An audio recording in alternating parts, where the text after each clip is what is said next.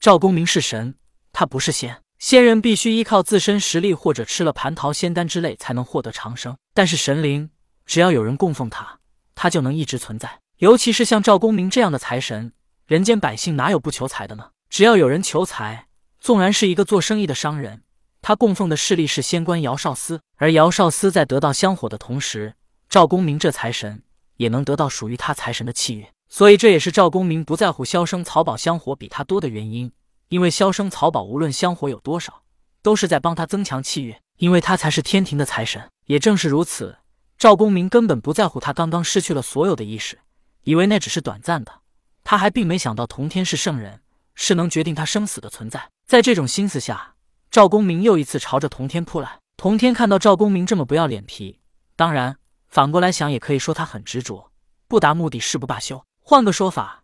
赵公明这不要脸皮的举动，就成了很高尚的优良品质。这或许就是语言的艺术，但童天可不觉得赵公明这是什么高尚的品质，这妥妥的就是不要脸皮。所以，当赵公明再一次扑来的时候，童天并没有留情。反正赵公明的生死只在他的一念之间。童天直接一脚踢到了赵公明的身上，赵公明神体涣散，又再次化成了点点星光。过了一段时间之后，赵公明的身影又重新凝聚了出来。看到赵公明的神体重新凝聚。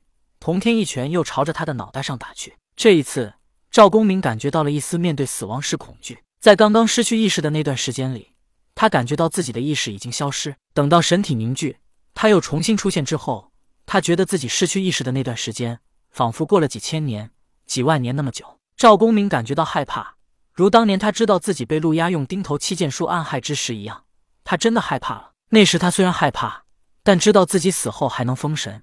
只不过有些担心，但是现在，如果神体真的无法凝聚，他可是真的就死了，连转世重生的机会都没有了。当童天挥出的一拳就要打到赵公明脸上之时，赵公明急忙伸出手捂住自己的脑袋，说道：“道兄，请手下留情，我服了。”童天不屑的一笑，道：“要打是你，要住手也是你。哼，你太拿自己当回事了吧？”说着，童天毫不留情，再一次把赵公明神体打散。也就在此时。比干不知不觉的来到了树林里，他也不知道自己怎么会来到这里，只是凭着感觉驾云飞行。感觉到赵公明在这里之后，他便落到了地面，然后进入了树林之中。比干到来时，正看到童天一拳把赵公明的身体打碎，赵公明的身体被打碎。比干来到了童天面前行礼，童天确实对赵公明手下留情了，否则赵公明第一次身体被打碎时，他就会真正的死亡。而童天虽然把赵公明身体打碎，但还是保他意识不灭。只要意识不灭，依靠人类香火，赵公明便能重新复生。可是，在失去意识的这段时间内，确实与死亡无异。第一次身体被打碎，赵公明还没觉得如何；这第二次被打碎，他就产生了一丝恐惧之情。这第三次身体被打碎，过了好长时间，赵公明的身体才凝聚出来。神灵依靠人类香火，虽然能获得永生，但是这是在他们的神体没受到伤害之时。而赵公明被同天三次将神体打碎。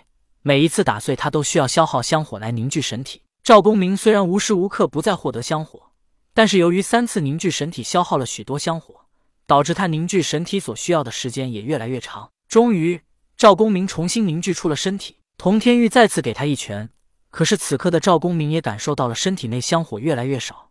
如果身体再次被打碎，可能真的需要一年半载才能凝聚出身体。赵公明扑通一声，急忙跪下，躲过了童天又再次打来的一拳，道。老师饶命，我知错了。忽然，赵公明感觉到一旁的比干身体里居然有和自己一样的财神气运。赵公明大怒，也顾不得童天会不会再给他一拳，他恼怒的站起来，指着比干道：“比干，原来是你，是你掠夺了我财神的气运。”比干因为身体里有了属于财神的气运，他自然也感受到赵公明身体里财神的气运。但是比干自己都很疑惑，他没有感受到财神的香火。